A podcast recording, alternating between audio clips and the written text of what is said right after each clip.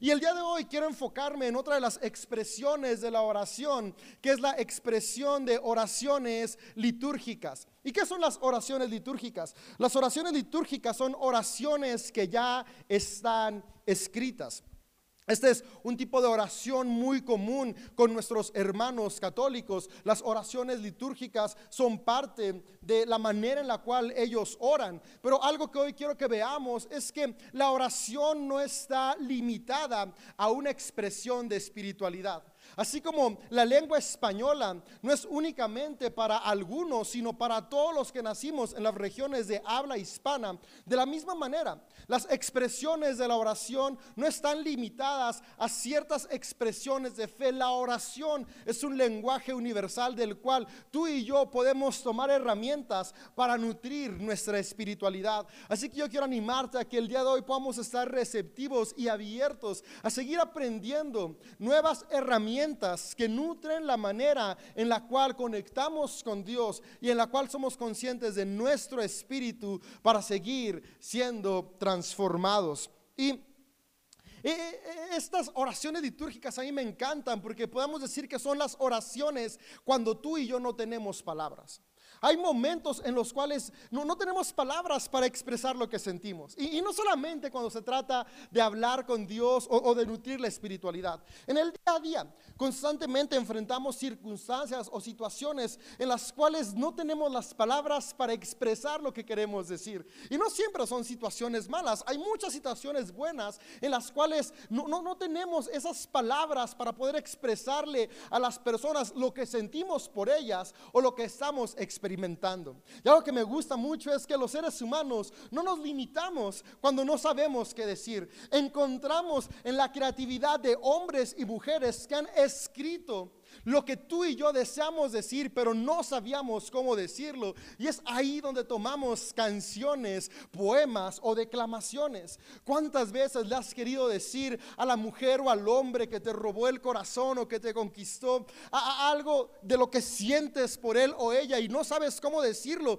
Pero de repente, Sin Bandera supo tal cual plasmar las palabras que tú tenías y le dedicas una canción. Porque tú y yo, como seres humanos, conectamos con las distintas maneras que hay en nuestro lenguaje de expresión, y las canciones, poesías y declaraciones son esas palabras que gente inspirada puso para que tú y yo podamos utilizar en esos momentos que las palabras no salen de nuestra boca.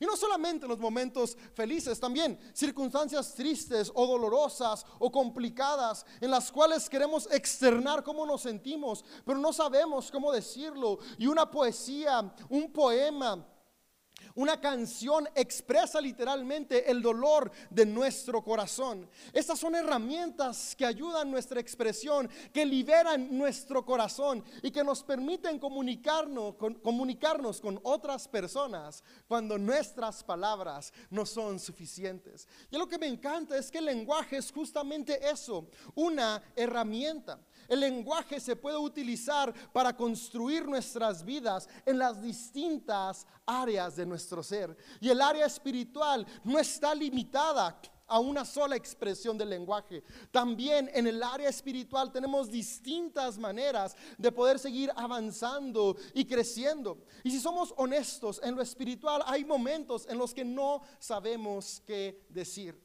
Y cuando no sabemos qué decir, podemos recurrir a las oraciones escritas de hombres y mujeres que, inspirados en las circunstancias que atravesaban, pudieron ver en Dios una esperanza y plasmaron esa esperanza que el día de hoy a ti y a mí nos puede servir como una herramienta súper útil para nutrir nuestra espiritualidad. Pero hay algo más en las oraciones litúrgicas que a mí me encanta y que cuando lo fui descubriendo en mi vida y cuando pude verlo en los pasajes que nos narran la manera en que Jesús enseñó a orar a sus discípulos, me vuela la cabeza. Y el día de hoy quisiera hablarte de los beneficios de la oración litúrgica en nuestro devocional diario. Y quisiera comenzar leyéndote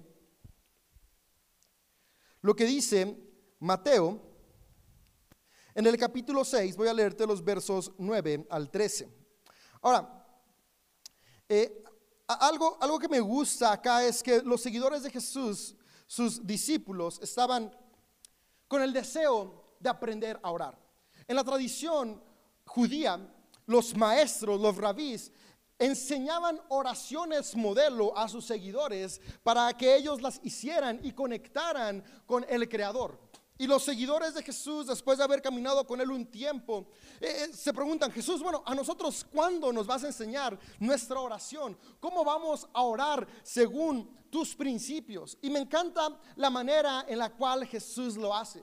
Cuando Jesús les responde, Jesús nos les dice: ok, simplemente digan lo que está en su corazón.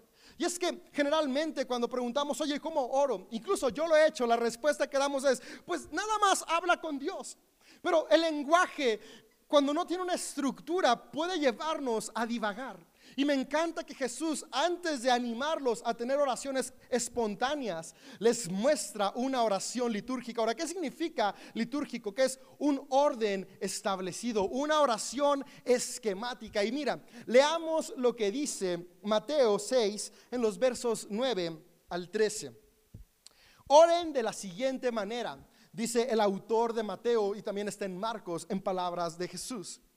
Padre nuestro que estás en el cielo, que siempre santo, que sea siempre santo tu nombre, que tu reino venga pronto, que se cumpla tu voluntad en la tierra como se cumple en el cielo. Danos hoy el alimento que necesitamos y perdona nuestros pecados, así como hemos perdonado a los que pecan contra nosotros. No permitas que cedamos ante la tentación, sino rescátanos del maligno. Jesús les da una estructura. Jesús les da una oración que ellos podían repetir una y otra vez para que en su mente se pudiera ir impregnando la estructura de la oración. Algo que me encanta y a mí me ha gustado mucho siempre aprender de la manera en la cual nuestro cerebro funciona. Y, y, y no hace falta leer muchos libros, simplemente es ver cómo nuestros hijos o sobrinos o niños pequeños van aprendiendo de la vida. Y tú y yo podemos darnos cuenta cómo los niños pequeños aprenden a hablar, y siempre es a través de la repetición. En la escuela los niños repiten la misma frase una y otra vez. Y la razón por la que repiten las frases una y otra vez es porque estas frases tienen una estructura, un orden que va creando en su mente la capacidad de en un futuro ellos poder también desarrollar oraciones estructuradas. A mí eh, me da mucha risa tierna escuchar hablar a mi hija Eleonor. Ella tiene tres años y ya tiene un vocabulario más extendido de lo que pienso. Simplemente ayer en la noche me dice: papi, estoy muy frustrada. Y yo como de, a ver, espera, tienes tres años y ya estás utilizando la palabra frustrada. Y, y, y me comenzó a contar por qué estaba frustrada, y, y, y es asombroso la manera en la cual ella ya utiliza las palabras. Pero entre todas las palabras que utiliza, de repente dice frases que no tienen sentido, porque su cerebro todavía está madurando y está creciendo. Y algo que me encanta es que en la escuela ya está aprendiendo frases con sentido, frases con estructura, que en un futuro la están capacitando a ella para que ella pueda hablar con coherencia, una coherencia aún mayor que la que ya tiene hoy en día. La repetición de estructuras formadas nos capacitan para después nosotros poder hablar de lo que hay en nuestro corazón. Y las oraciones litúrgicas son justamente esta estructura que nos capacita a ti y a mí para después poder también tener oraciones coherentes cuando son oraciones espontáneas. Porque cuántas veces no nos ha pasado que queremos orar y no sabemos ni qué estamos diciendo. Especialmente si nos toca orar en alguna reunión con amigos, o estamos en alguna reunión de iglesia y, y somos quien está haciendo la transición o la oración, y es como de, decimos a veces cosas que, que, que no tienen una conexión, porque estamos en este proceso de aprendizaje. Y es que lo espontáneo siempre surge de mejor manera cuando hay una estructura detrás de que lo sustenta. Y esto Jesús fue lo que enseñó a sus discípulos. Me encanta. Jesús le dijo a sus discípulos: aprendan la estructura, porque la estructura hace dos cosas. Las oraciones litúrgicas hacen dos cosas que hoy quisiera se fueran en tu corazón. La primera es, cuando no tenemos palabras, ponen las palabras en nuestra boca para conectar con el Espíritu de Dios y con el Espíritu que habita en nosotros. Pero la segunda, nos capacitan para conocer y estructurar la manera en la cual vamos a orar, pero no solamente la estructura, sino la razón por la cual existe la oración. Me gusta como en el Padre Nuestro, y nuestro pastor ya ha dado varios temas al respecto, podemos encontrar los principios de una oración sana, de una oración que nos conecta con el corazón de Jesús. Pero eh, el día de hoy no voy a profundizar en esta estructura, sino en el beneficio de oraciones que ya están escritas, tal como el Padre Nuestro lo es. Ahora, una tensión muy natural, especialmente en las iglesias que venimos del movimiento de la Reforma Protestante, que somos las iglesias evangélico-protestantes, hay un cierto rechazo a las oraciones litúrgicas. Y aquí puede venir la tensión, ¿no? Puede que ya desde que comencé a hablar de este tema se prendió un foco rojo en tu mente, si eres alguien que ya ha formado parte de la iglesia cristiana evangélico-protestante durante algunos años, y ese foco es como de, a ver, espera, espera, nos estás hablando de rezos, nos estás hablando de oraciones repetitivas, pero, pero ¿qué no? Jesús mismo dijo en mismo Evangelio de Marcos, donde está el Padre Nuestro, unos versos antes, que no oremos con vanas repeticiones. Y tú, David, nos estás invitando a que integremos a nuestra vida devocional repetición de oraciones. Y sí, yo sé, uno de los problemas de la Reforma Protestante fue que eh, eh, cu- cuando surgió este movimiento, Martín Lutero no tenía ninguna intención de separarse de nuestros hermanos católicos. La intención de Martín Lutero era reformar la iglesia. Se dio cuenta que había ciertas cuestiones de abuso, y cuando vio este abuso dijo, esto tiene que cambiar. Y al no poder transformar desde adentro la iglesia, es que se forma este movimiento eh, de, de reforma, en el cual surge una nueva expresión de la iglesia que estaba tratando de romper con estos sistemas de opresión del egoísmo humano. Ahora, déjame decirte algo. Desafortunadamente, el egoísmo en el ser humano es una tensión que se administra, no algo que se elimina. Y aunque el movimiento de reforma surgió con el deseo de levantar una iglesia libre de opresión, desafortunadamente en nuestros días la iglesia evangélica protestante sigue luchando con la tensión de la opresión. ¿Y por qué te digo esto? Porque a veces menospreciamos la historia de la iglesia, menospreciamos a nuestros hermanos católicos por la opresión que un día ellos ejercieron o siguen ejerciendo, ignorando que también dentro de nuestras filas hay opresión. Y es que no se trata, tal como Jesús dijo, de estar viendo la viga en nuestros semejantes, sino de tomar la conciencia, de fijarnos en, en, en la viga que está en nuestro ojo y trabajar con nuestros propios problemas, con nuestro propio eh, lucha contra el egoísmo, sin menospreciar las bondades, las virtudes y las herramientas que hay a nuestro alrededor. Y justamente para aclarar esto que está en Mateo seis, porque fue algo que utilizaron los reformadores, especialmente como Juan Calvino y otros reformadores, que trataron de poner una separación muy grande entre los rituales que utilizaba la iglesia cristiana primitiva, que después heredó la iglesia católica, que después quisimos eliminar justamente por esa intención de separación. Se utilizaba mucho Mateo seis verso siete específicamente, que dice lo siguiente, te lo voy a leer: cuando ores, no parlotees de manera interminable como hacen los gentiles. Piensan que sus oraciones recibirán respuesta solo por repetir las mismas palabras una y otra vez. Ahora, la tensión que yo aquí veo es que tú y yo hemos llegado a pensar que gentil es aquel que no es parte de la expresión de nuestra iglesia local. Pero hoy somos muy honestos. Gentil, cuando tú y yo lo leemos en la Biblia, se refiere a aquellas personas que practicaban la religión de los griegos, que adoraban a los dioses griegos o a los dioses romanos. No se refería a aquellos que no eran parte de la expresión de judaísmo a la cual pertenecía Jesús y sus discípulos. Porque si somos honestos y leemos historia, en el mismo judaísmo había múltiples expresiones, y ellos no se referían como gentiles a los que tenían una expresión distinta de su judaísmo, sino a aquellos que practicaban algo que no era judaísmo, sino que era alguna otra religión pagana. Amigo, amiga, tú y yo necesitamos ser honestos con la historia y todas las herramientas de espiritualidad que hay en el catolicismo son parte de la tradición cristiana. Tú y yo debemos de tener la sabiduría y el amor, tal como Juan Wesley dijo una vez, de tener unidad en lo esencial, pero después tener libertad en lo no esencial y amor en lo diferente.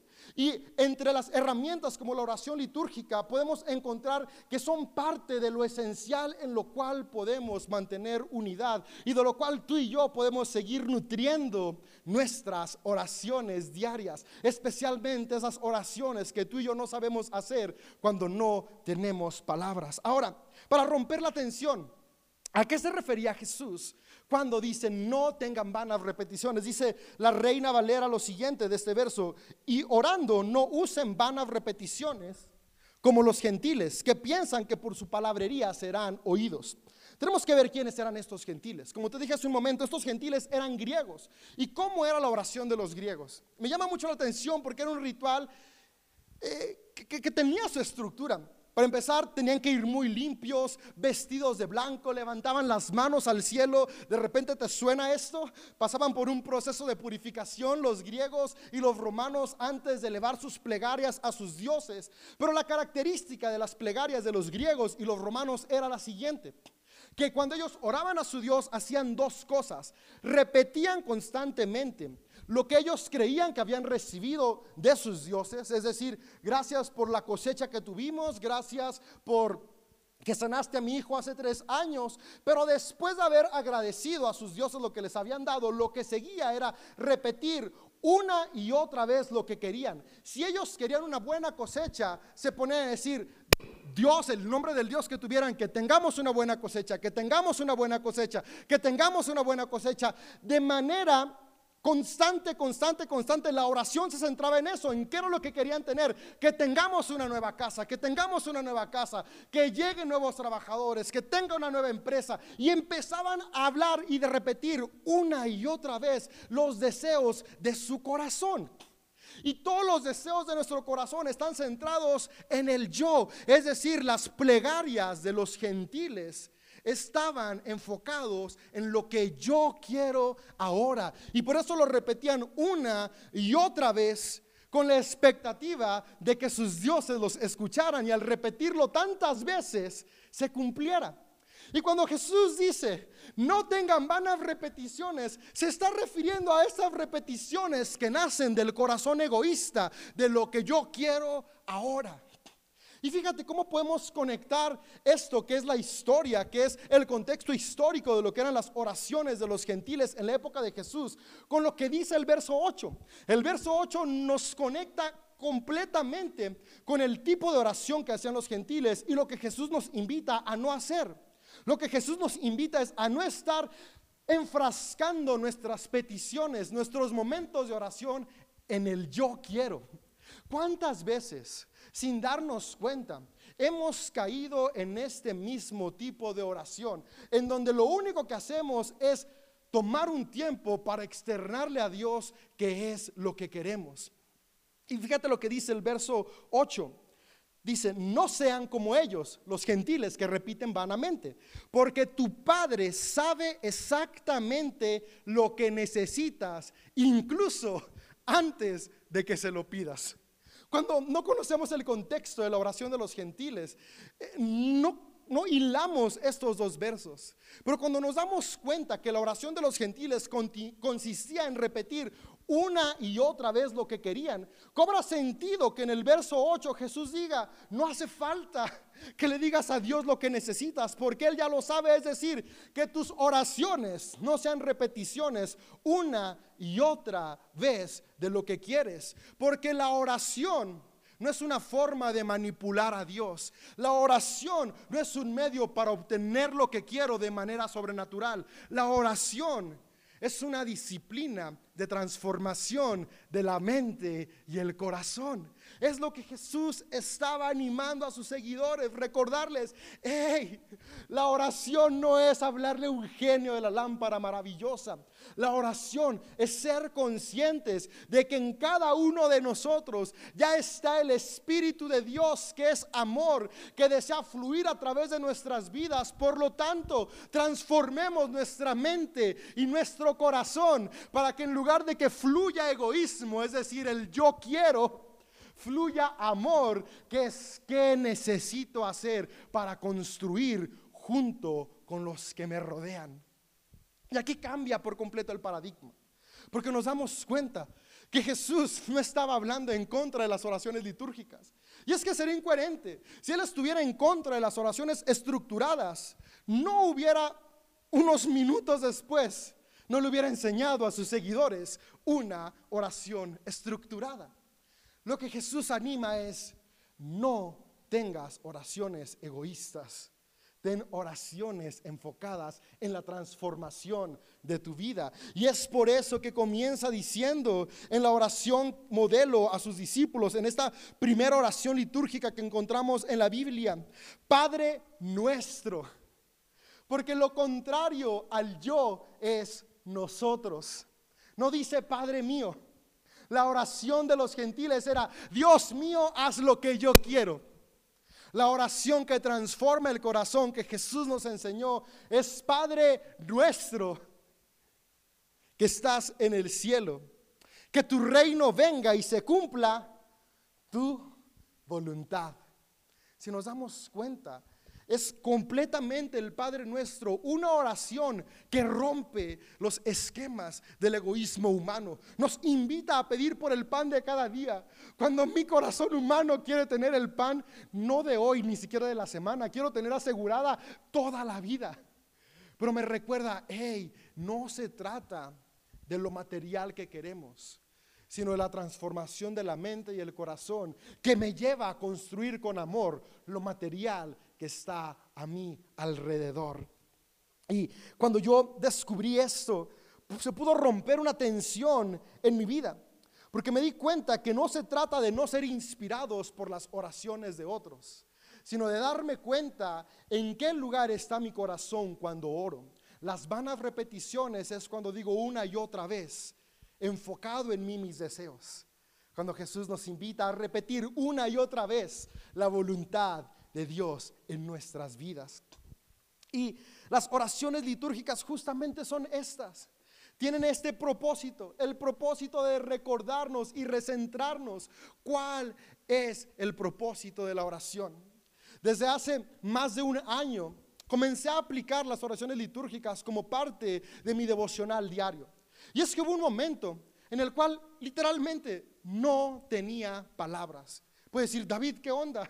Si tú eres parte del staff de liderazgo de una iglesia, si nací, ya te, te cuento, nací en una familia cristiana, aprendí a orar al mismo tiempo que aprendí a hablar, a, a orar de manera espontánea.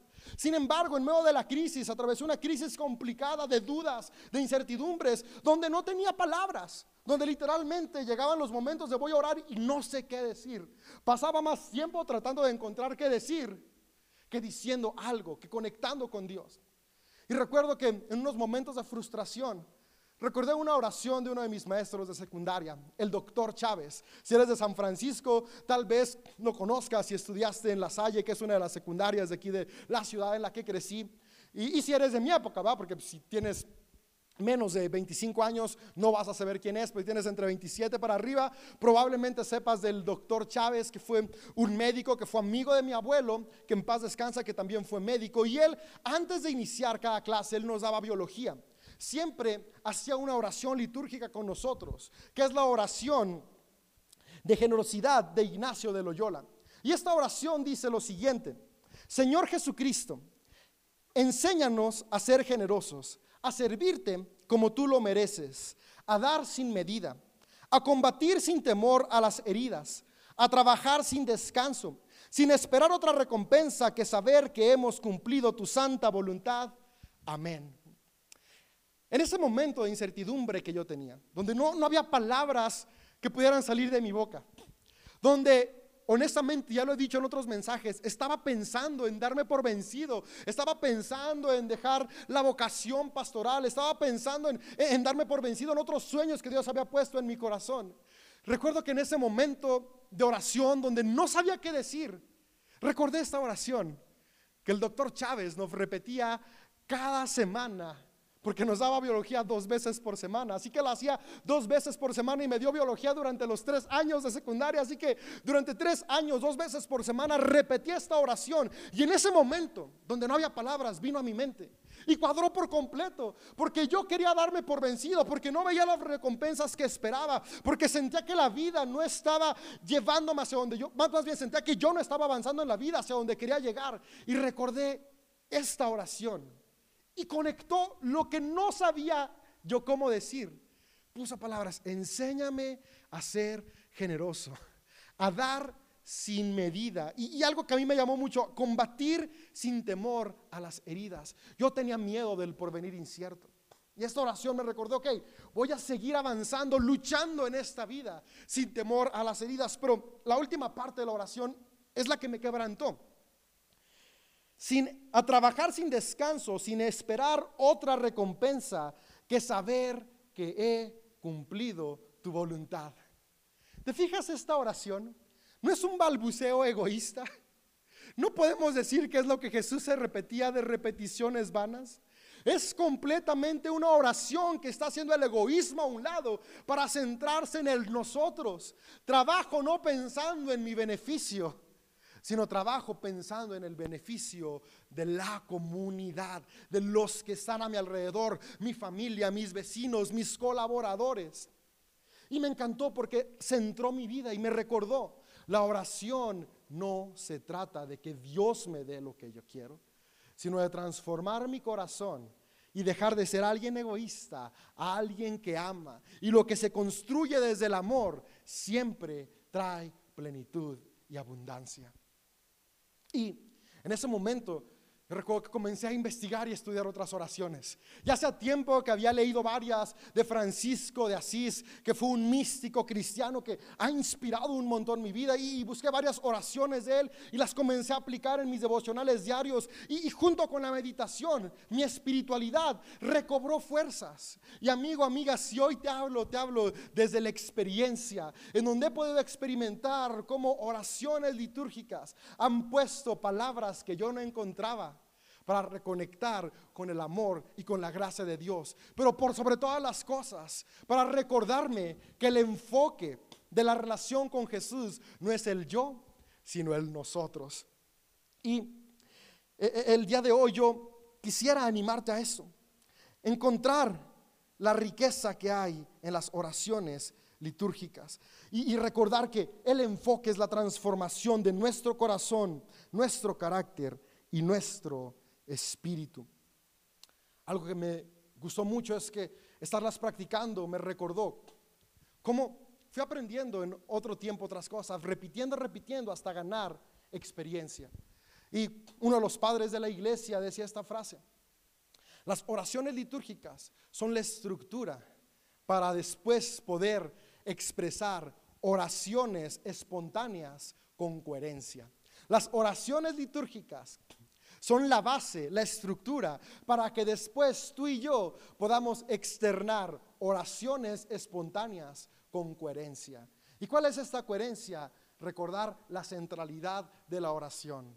Palabras que construyen, palabras que rompen el ego y elevan el amor, que es el Espíritu de Dios en cada uno de nosotros.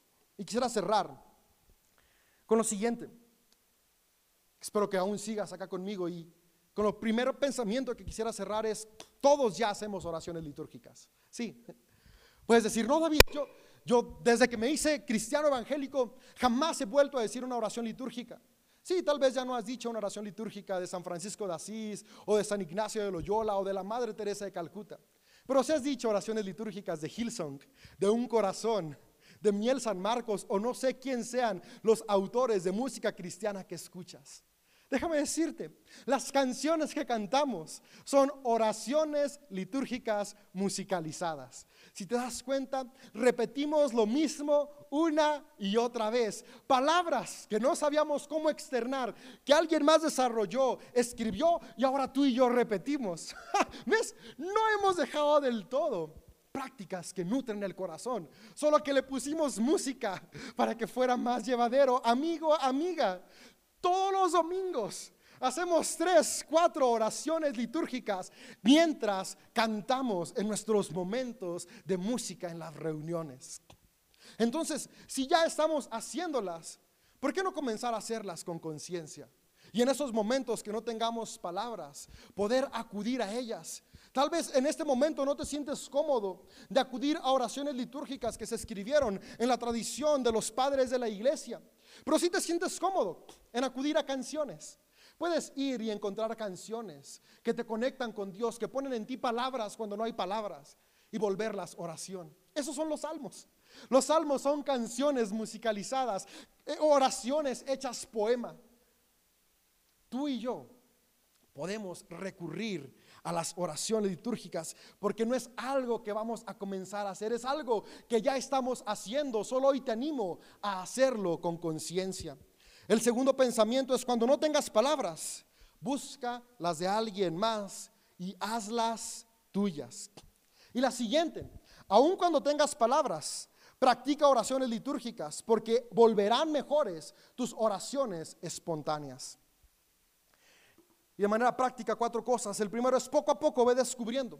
Ve descubriendo y haciendo un compendio de tus favoritas, tus canciones favoritas. Esas canciones que tal vez no vas a cantar, pero puedes orar. Tus oraciones litúrgicas favoritas. ¿Y cómo vas a conocerlas? Tal vez si creciste en la expresión de nuestros hermanos católicos, ya sepas algunas y solo tengas que desempolvarlas. O puedes buscar en internet. O puedes buscar también oraciones hechas por personas de la misma expresión evangélica que tú y yo practicamos, oraciones que ya están ahí, que nos ayudan a poner palabras en nuestra boca cuando no encontramos qué decir. Busca, hay libros, hay un libro que me gusta mucho que es The Common Prayer, la oración común, y es un compendio de oraciones litúrgicas. Puedes buscar en internet, puedes preguntarme a mí con toda confianza, mandar un mensaje a C D O o mandarme un mensaje y con gusto puedo pasarte varias, pero tú puedes ir encontrando distintas oraciones de acuerdo al momento que estás atravesando. Primer punto, poco a poco ve descubriendo y armando tu compendio. Segundo, selecciona las que te inspiran a una transformación de la mente y corazón. No estoy invitándote y animándote a que cualquier oración escrita la tomes, no, recuerda, oraciones que se enfocan en la transformación del corazón. ¿Y cómo saber esas oraciones? No es una oración que se centra en el yo, sino en el nosotros. Tenemos que ser conscientes, incluso en las canciones que cantamos. ¿Qué canción está enfocándose en el nosotros? ¿Qué canción rompe el egoísmo? Porque el hecho de que el autor sea alguien que comparte nuestra fe no significa que no nace desde un corazón egoísta. Tú y yo necesitamos tomar tiempo para ver qué nutre el espíritu, qué está promoviendo el amor de Jesús. Selecciona qué inspira tu crecimiento. Tercero, somos una iglesia de brazos abiertos, es decir, no rechazamos las cosas que son distintas o las cosas que son nuevas. Quiero animarte, si tú eres miembro de C D O, mantente con esta actitud, una actitud de brazos abiertos. En C D O decimos que lo único que no cambia es que siempre estamos cambiando, es decir, siempre estamos aprendiendo. Y si hoy podemos reaprender y retomar una práctica que los padres de la iglesia, los mismos seguidores de Jesús y aún el mismo Jesús modeló, ¿por qué no retomarlo y aplicarla a nuestra vida? Recuerda, oraciones estructuradas nos capacitan para después poder tener oraciones espontáneas, coherentes. Y cuatro, implementa una oración litúrgica en tus devocionales diarios. Yo espero, amigo, amiga, que este mensaje te haya podido inspirar a abrir los horizontes en este lenguaje espiritual extraordinario que tenemos llamado la oración, y que juntos podamos seguir creciendo espiritualmente. Quisiera cerrar leyéndote dos oraciones litúrgicas que me gustan mucho. Y una de ellas es de la Madre Teresa de Calcuta y se llama Abre nuestros ojos y nuestros oídos. Y ve lo que dice: Señor, abre nuestros ojos que te reconozcamos en nuestros hermanos y hermanas. Señor, abre nuestros oídos, que escuchemos las llamadas de aquellos que tienen hambre, de los que tienen frío, de los que tienen miedo, miedo y, que, y de los que están oprimidos. Oh Señor, abre nuestros corazones, que nos amemos los unos a los otros como tú nos amas. Renueva en nosotros tu espíritu. Señor, danos libertad y unidad. Amén. Una oración que nos recuerda, no se trata de mí, sino de nosotros. Otra oración que me encanta y que ha nutrido mi espiritualidad en estos tiempos, la oración por la paz de San Francisco de Asís. Dice así: Señor, haz de mí un instrumento de paz, que allá donde hay odio, yo ponga el amor, que allá donde hay ofensa, yo ponga el perdón, que allá donde hay discordia, yo ponga la unión, que allá donde hay error, yo presente la verdad, que allá donde hay duda, yo lleve la fe, que allá donde hay desesperación, yo lleve la esperanza, que allá donde hay tinieblas, yo ponga la luz, que allá donde hay tristeza, yo lleve la alegría. Oh Señor, que yo no busque tanto ser consolado, sino consolar, que busque más que ser comprendido, comprender a otros, más que ser amado, cómo amar a los demás, porque es dando como se recibe, es olvidándose de sí mismo como uno se encuentra a sí mismo, es perdonando como se es perdonado, es muriendo como se resucita a la vida eterna. Amén. Qué bonita oración, que en momentos que tú y yo no encontramos palabras, puede ser una herramienta muy buena para nuestra espiritualidad.